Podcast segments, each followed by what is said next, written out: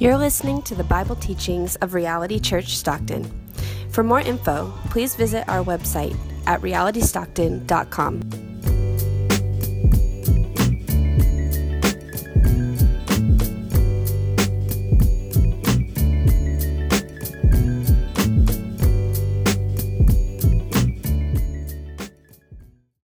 In those days, Jesus came from Nazareth of Galilee and was baptized by John in the Jordan. And when he came up out of the water, immediately he saw the heavens being torn open and the Spirit descending on him like a dove. And a voice came from heaven You are my beloved Son, with you I am well pleased.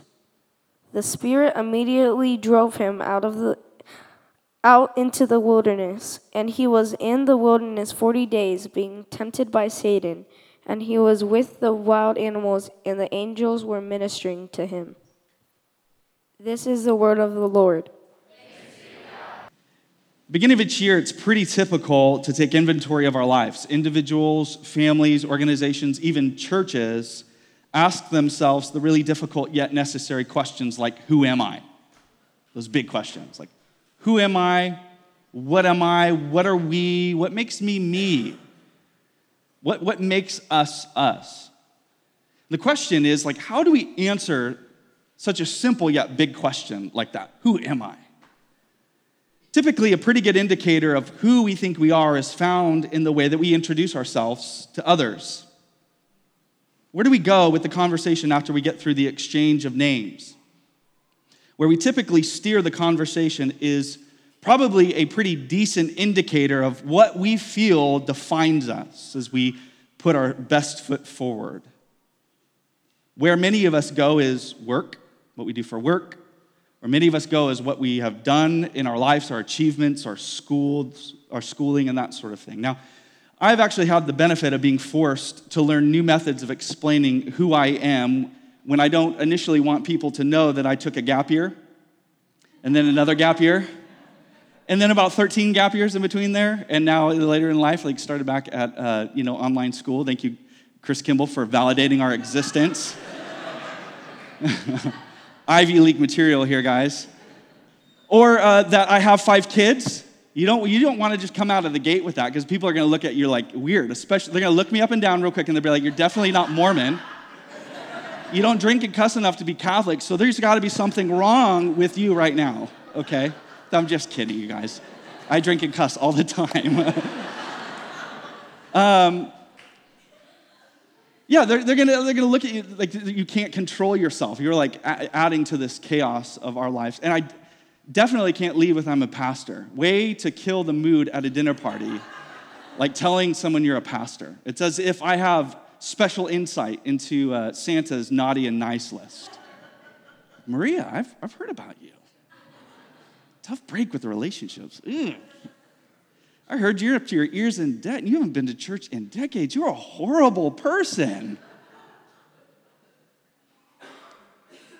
So typically that conversation goes Hi, I'm Christian. I'm, I'm a pastor. Oh, nice. Nice to meet you. I'm going to go pretend uh, to talk to this person over here. I'll, I'll take a call, that sort of thing. So there are a number of places that we look. We look to our work, we look to our relationships, we look to our finances, uh, we look to our successes, we look to our achievements. Or so the dark side of that coin is that we look to our failures. We look to our hurts, we look to our disappointments, we wear our wounds, we wear our brokenness, we wear our losses. See, the 21st century saw the rise of what has been uh, coined as the narrative identity which is a person's internalized, evolving story.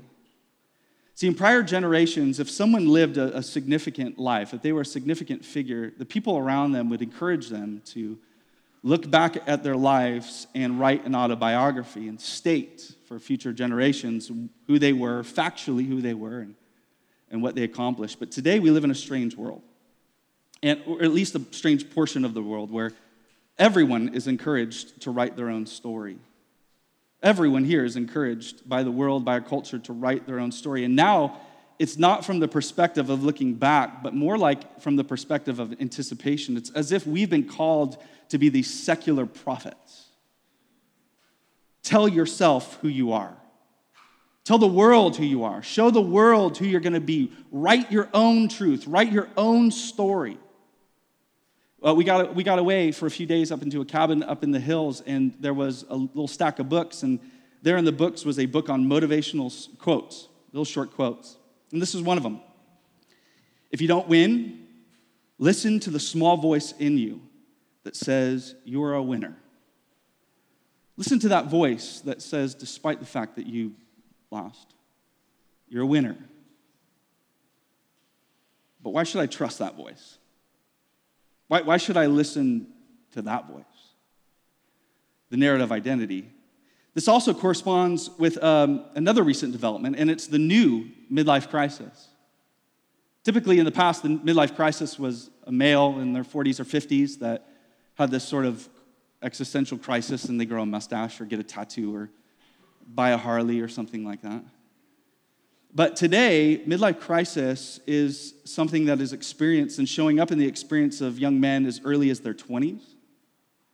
And also in women, somewhere in their 30s and 40s, that, that, that existential crisis moment, that, that identity crisis of like, who am I? The question is why? Why is this happening earlier in life? Why is this happening across the board, whether male or female? It's because men and women are realizing that the story that they've been telling themselves for so long just didn't come true. They're, coming to grips with the painful reality that the self defined life, with all of its promises and all of its sexiness and all of its you know, whims of adventure in the long run, leads to disappointment and disillusionment and regret. The emotional pressure of this endeavor to self define is crushing. What this leads to is an emotional ebb and flow. Maybe some of us can associate with that this morning. Insecure about ourselves, insecure about our existence, insecure about our identity, because for so long we have tethered our identity to false hopes. Because for so long we've tethered our identities to things that come and go. But listen, God intends something far better for us. Michael Reeves said, We can know a far greater assurance anchoring our identity in firm ground outside ourselves in Christ. Christians are people who have given up all claims to both our badness and our goodness and instead gotten Him. See, it's important for us to remember, especially at the beginning of the year, that we are not a self defined people within a self defined community, but we rather are a God defined people within a God defined community. And Christians are those who, by faith, tune their ears to hear the voice of God breaking open the heavens, rending the heavens, and cutting through the noise, and cutting through the fears, and cutting through the insecurities, and cutting through the lies, and cutting through all of that noise. The believers are those who receive His words of love and power as the final verdict over our lives. Some things to note about this passage in Mark. The first of which, if you're taking notes, is this identity is received, not achieved. Identity is received, not achieved. Look at me in verses 9 through 11. In those days, Jesus came from Nazareth of Galilee and was baptized by John in the Jordan.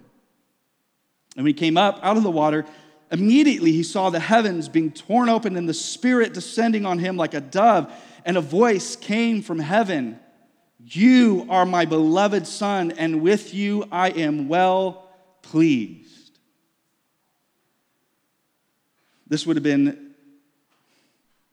sort of a jolting arrival to read of in the first century. Jesus receives this royal pronouncement for the Jew, they would have heard hints of Psalm 2 You are my son, today I've begotten you. This is the royal king. This is the one that was promised. And really, actually, to both the Gentile, and the Jewish reader, uh, they would have been looking for two specific things. They would have been looking for credentials and they would have been looking for pedigree. And they would have been asking questions like, you know, what does this Jesus accomplish to make, uh, make him the Son of God? What, what, what family is he from, you know, that makes him the Messiah? Where does he come from? Nazareth? See, uh, the gospel writer John records why this would have been so strange. In the early uh, days of the ministry of Jesus Christ, John records this Philip found Nathanael and said to him, We have found him who, whom Moses in the law and also the prophets wrote, Jesus of Nazareth, the son of Joseph.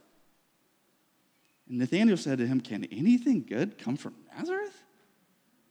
And Philip said to him, Come and see. We found Jesus of Nazareth. That's like saying, We have found Sean from Stockton.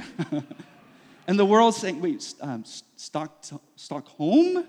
No, Stockton. Oh, can anything good come from Nazareth? See, this would have been the consensus. We've got, we are dealing here with a nobody from a no place special. What makes this person someone? Make, what makes this person somebody? And yet, listen, God's booming declaration comes over him You are my beloved son. I take delight in you. Now, think with me how different the story would have been if Hollywood wrote this story. The story would begin with the big question mark what does God think about Jesus? And then we would get the life, and then we would get the ministry and the miracles and the kicking demons out and making the blind see and, and healing and setting free the oppressed and obeying and dying and on the third day rising from the dead.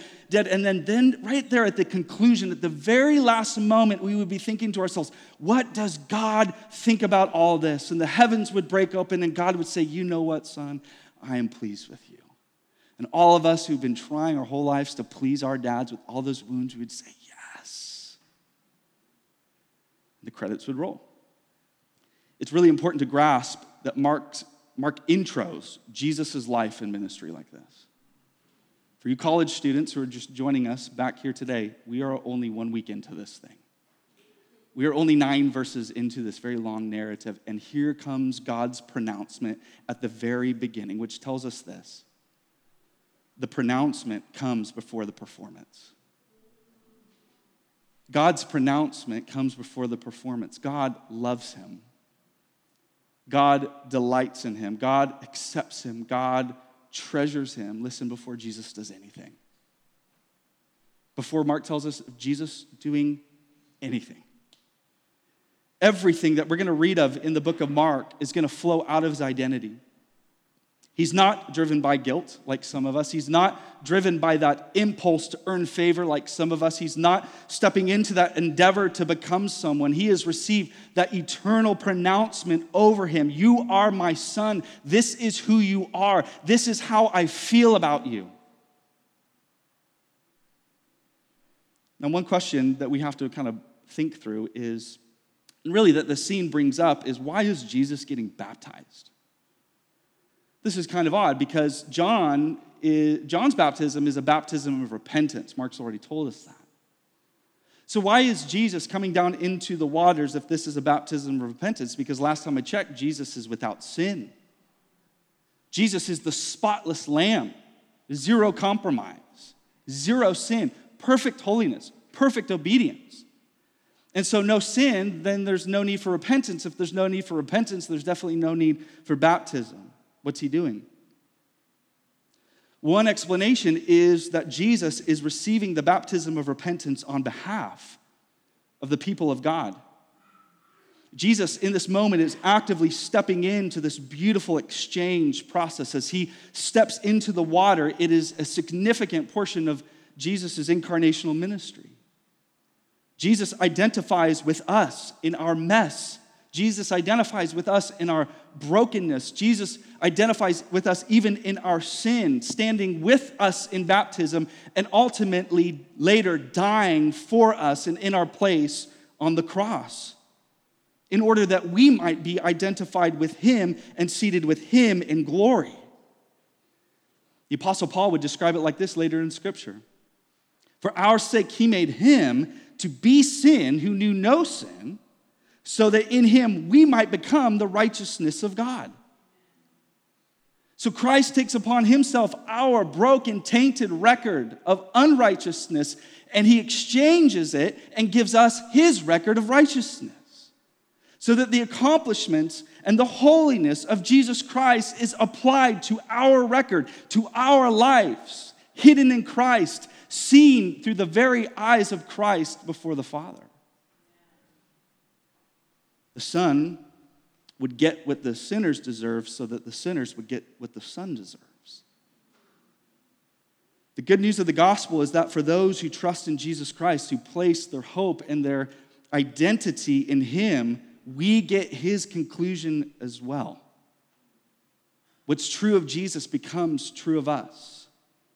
When you come to Christ simply by faith, no matter who you are, you were given a new identity. We are new creations in Christ Jesus. The old has passed away. Paul would say, It's no longer I who live, but Christ who lives in me. In the life I now live in faith, I live by faith rather in the Son of God who died for me. It's no longer me, it's Christ in me, a new identity. This is my beloved daughter, God says. This is my beloved son. I am delighted in you. Full stop. We would expect the yes, but. We would expect that this is my beloved daughter in whom I'm well pleased if the gospel, full stop. So let me ask you a question today. When you think of God, and when you, when you think of what God thinks of you, how does God feel about you? When he thinks about you, what does he think? What does he feel about us? For probably many of us, we think that he is just totally displeased with us, totally disappointed with us. Yeah, yeah, I may be saved, but he is simply tolerating my presence. My son, my daughter in whom I'm well pleased. Brennan Manning said, Define yourself radically as beloved by God. This is your true self. Every other identity is an illusion. So, every single one of us come here today probably with something that we've attached our identity to. Some things are true things. Mean, you may be a doctor, you may be a teacher, we also, we also attach our identities to our hurts or our wounds or our sins or our lifestyles or whatever the case may be. And I love these words define yourself radically as the beloved of God. This is your true self. This is the truest thing about you. Every other identity is an illusion. Every other identity is just simply smoke and mirrors. This is the substance. Uh, now, I've told you about my phone notifications that send throughout the day. Have I told you about those? Okay, some of you. Um, so I get these phone notifications throughout the day that tell me some things. Um, and as I've shared before, um, at the end of each day, I get the pronouncement that Christ made upon the cross it is finished at 5 p.m. Um, I'm tempted to carry the weight of the world upon my shoulders, and this simple statement reminds me that Jesus already did. That I can, I can put up my work or put down my work because Jesus took it upon himself. I can actually like, there's a moment in my day where I can say, I am finished, knowing what Jesus has accomplished for me and what Jesus has accomplished on behalf of the people around me. It is finished. But there's another reminder I receive uh, throughout the day, and it sends uh, every workday at 8 a.m. Any guesses as to what it says? This is my beloved Son, in whom I'm well pleased, before I begin my day before I do anything. Why? Because every single day I am tempted, maybe you can associate with this, I'm tempted to prove myself. And I am tempted to make myself something, to attach my worth and my identity and my emotions and my meaning and my purpose and my everything to my accomplishments or sometimes my failures. And I need that reminder that identity is received, not achieved identity is received. The second thing worth noting this morning is that identity is proven in the wilderness. Identity is proven in the wilderness, verses 12 through 13. The Spirit immediately drove him out into the wilderness. And he was in the wilderness 40 days being tempted by Satan, and he was with the wild animals and angels. The angels were ministering to him. So this is interesting. The same spirit that descended upon Jesus Christ in this glorious scene at baptism, now according to Mark, immediately drives him out into the wilderness. One would think that this pronouncement of God would drive Jesus into a totally different direction, that would drive him to Jerusalem, to the throne. I am a child of God. I am the Son of God to settle into the good life. I've heard that. I'm a son of the king. I'm a daughter of the king. That means I live the blessed life, living my best life now. But the story Jesus tells us is that receiving your identity does not spare you from difficulty. If anything, please listen, it brings you into it. The, the places that you are trying to avoid, maybe because you think that you deserve better now as a Christian, the places that you are trying to avoid could actually be the very places that God is intentionally leading you. That the Spirit is intentionally driving you.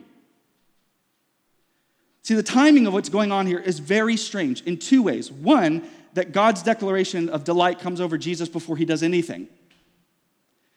But secondly, that the wilderness comes directly after this. Directly after this. Why? And the simple answer is this that baptism is where identity is declared, but the wilderness is where identity is proven. Identity is declared in the waters, but identity is proven in the wilderness. So I've got this little tradition to read through um, some of the sermons of uh, Dr. King on MLK weekend, uh, compiled in a book called Strength to Love. And I was reminded this weekend of this famous quote The ultimate measure of a man is not where he stands in moments of comfort and convenience, but where he stands at times of challenge and controversy. So, what we know is this had a very specific context for Dr. King, but what we do know, also know, is this has sort of a universal application. The real you is revealed in the wilderness.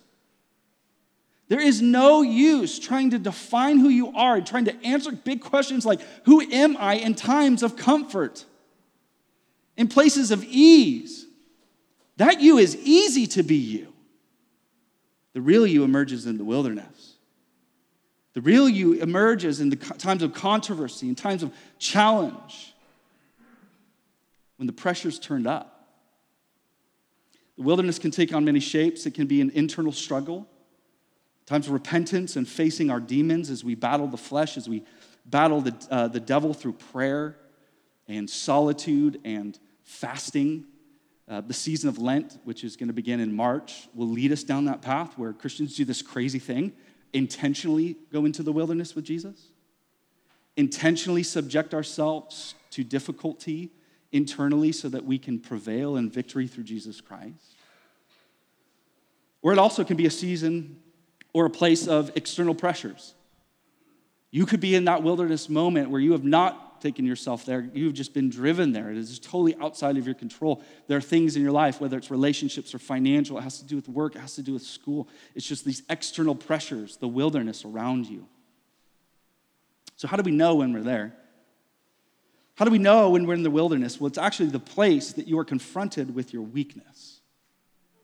You will know when you're coming close to the wilderness when you become keenly aware of how weak you are, how needy you are. It's where we become in tuned with our own hungers and our own wants and our own desires, good and bad. It's the place where the illusion of control over our lives is stripped away. Where God says, You think you're sovereign? Hmm. It's the places that, apart from God, as I mentioned last week, apart from his intervention, we perish. As it's been said before, the wilderness isn't a random detour. And I think for some of us, we view the wilderness moments like that. It's just this thing I got to get through it. It's just this random detour on the, on the course of life. But as someone has said, actually, the wilderness is the battleground. It's not just a random detour. In, in fact, it's a destination along the way. As we look back at the entire story of Scripture, what we see is that the wilderness seems to serve as the staging ground of God's future deliverance and God's future defeat of evil. It's where things are prepared, it's where God gets things ready for something big. Where God intentionally takes us, those of us who follow Jesus, those, who us, those of us who are in relationship with Jesus, so that our identity is tested and proven to be true. See, you, you know when you're in a relationship with someone when their fight becomes your fight. When, their drama, in a sense, becomes your drama. When, when you take and share each other's burdens. When you realize that there's this moment where you're like, we're in this together. And in a sense, this is inherent to Christianity. There are things that come into our lives for the sake of Christ. Paul would talk about the fellowships of Christ's suffering. The Apostle Peter would write this If you are ridiculed for the name of Christ, you are blessed because the Spirit of glory and of God rests upon you. That is a paradigm shift. For the one that suffers is blessed.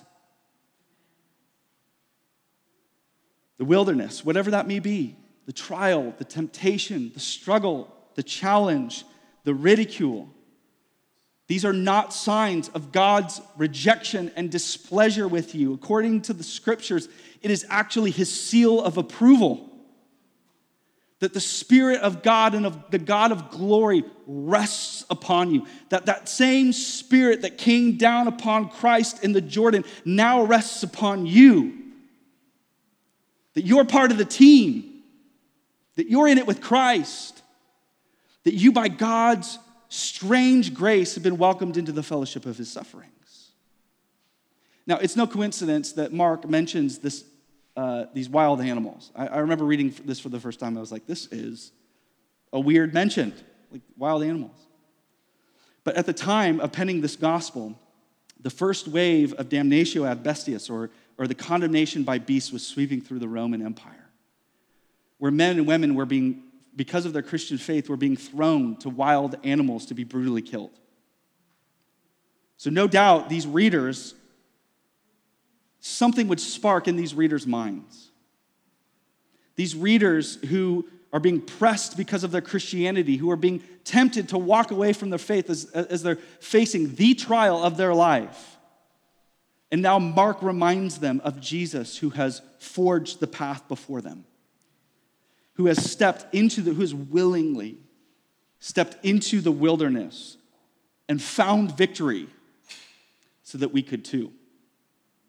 Christ uh, emerges with victory so that we can as well. Now, Mark doesn't give us, uh, we talked about this last week. Like, Mark is the gospel for the on the go. Uh, over 40 mentions of the word immediately. Mark is taking a beeline in in a certain direction. So, there's not a lot of detail here in Mark about this wilderness experience, but we are able to lean on the other gospel writers that actually record some of, the, some of what happens. For instance, the gospel writer Matthew tells us this. Then Jesus was led up by the Spirit into the wilderness to be tempted by the devil. And after fasting 40 days and 40 nights, he was hungry. And the tempter came and said to him, If you are the Son of God, command these stones to become loaves of bread. But he answered, It is written, Man shall not live by bread alone, but by every word that comes from the mouth of God. Then the devil took him to the holy city and set him on the pinnacle of the temple and said to him, If you are the Son of God, throw yourself down, for it is written, He will command His angels concerning you. And on their hands they will bear you up, lest you strike your foot against the stone. And Jesus said to him, Again, it is written, You shall not put the Lord your God to the test. And again, the devil took him to a very high mountain and showed him all the kingdoms of the world and all of their glory. And he said to him, All these I will give you if you fall down and worship me. Then Jesus said to him, Be gone, Satan. For it is written, You shall worship the Lord your God, and him only shall you serve. And the devil left him, and behold, angels came and were ministering to him. So, the third and final thing, if you're taking notes this morning, is this identity is sustained by the voice of God. Identity is sustained by the voice of God. Now, one of the challenges of having a lot of kids is learning to distinguish between their voices. Now, as they get older, as they all sound like, okay, well, anyways, so as they get older, it's a little bit easier, but it's still a challenge. There are still times where one of my kids will call out to me from across the house you know, needing something or asking for something, and then I, you know, say, well, who is, you know, who needs help? And they'll say, it's me, as if that helps me, right? And then I'll, I'll say, yeah, but like, like, but who is asking? And then they say, I am. and then there's this moment where I'm like, oh my gosh, you're really gonna make me do this. Okay, what is your name? oh, it's Levi, duh, or like Amelia or whatever. It's important to know whose voice we are hearing. The more I am with them, the longer I'm in relationship with them, the more familiar I become with their voices. I learn their voices, I learn their cries. Sometimes I can tell who's coughing from you know, the bedroom or that, that sort of thing.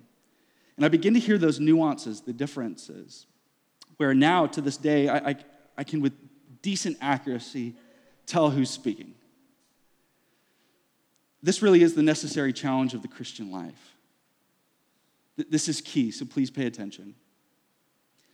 The necessary endeavor of the Christian life is to learn through intimacy, to distinguish between the voice of God and other voices. We are faced with a barrage of voices on a daily basis. So when we hear the voice saying to us, achieve, earn your reputation, do something to become someone, we can know wait, that is not the voice of God. That's the voice of this world. That's the voice of the pressure of this culture. Or when we hear a voice saying, You're a failure, you're a disappointment, this is all you'll ever be, you are never going to be anyone. We can know, wait, wait, that's not the voice of God either. That's the voice of my guilt, that's the voice of my shame, that's the voice of the accuser of the brethren. Or when we hear the voice, the same voice that Jesus heard hey, I've got this shortcut. Listen, I've got the shortcut to fame and glory and pleasure, and it's not even going to require obedience. It doesn't require sacrifice, and you don't have to take up your cross. We can say, wait. That too is the voice of the enemy. The battle of identity will always be a battle of truth. And it has been since the very beginning. In the Garden of Eden, the serpent comes to Eve and plants the seed of doubt. And here it is. Did God actually say? Is that actually what God said? Are you sure about that? And again, here in the wilderness, the enemy tries to break trust in the words of God and really attempt to plant the seed of doubt again. And so, if the battle for identity is a battle for truth, what we need to know as Christians is that our greatest weapon will always be truth truth of who God is, and truth now of who we are in Jesus Christ. Notice two things about what's going on here. First, every temptation is an attempt to undermine identity if you are the Son of God. If you are the Son of God, do this.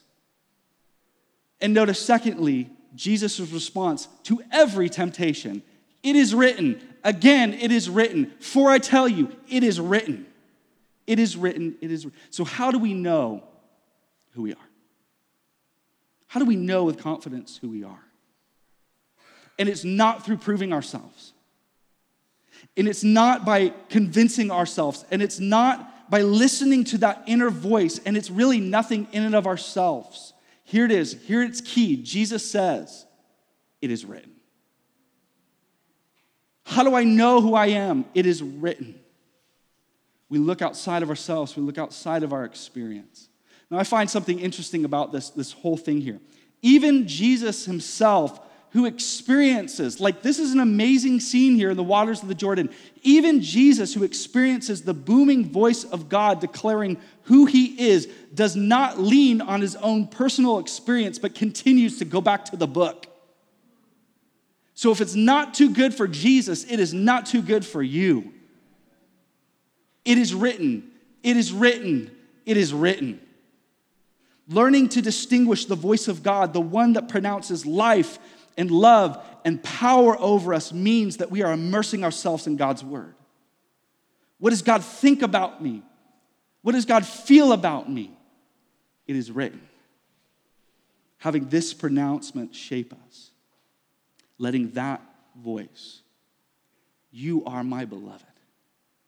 I am well pleased with you, have the final verdict over our lives. As I mentioned in the beginning, we are not a self defined people within a self defined community, but we are a God defined people within a God defined community. And Christ is that glorious word over us. Amen? Let's pray.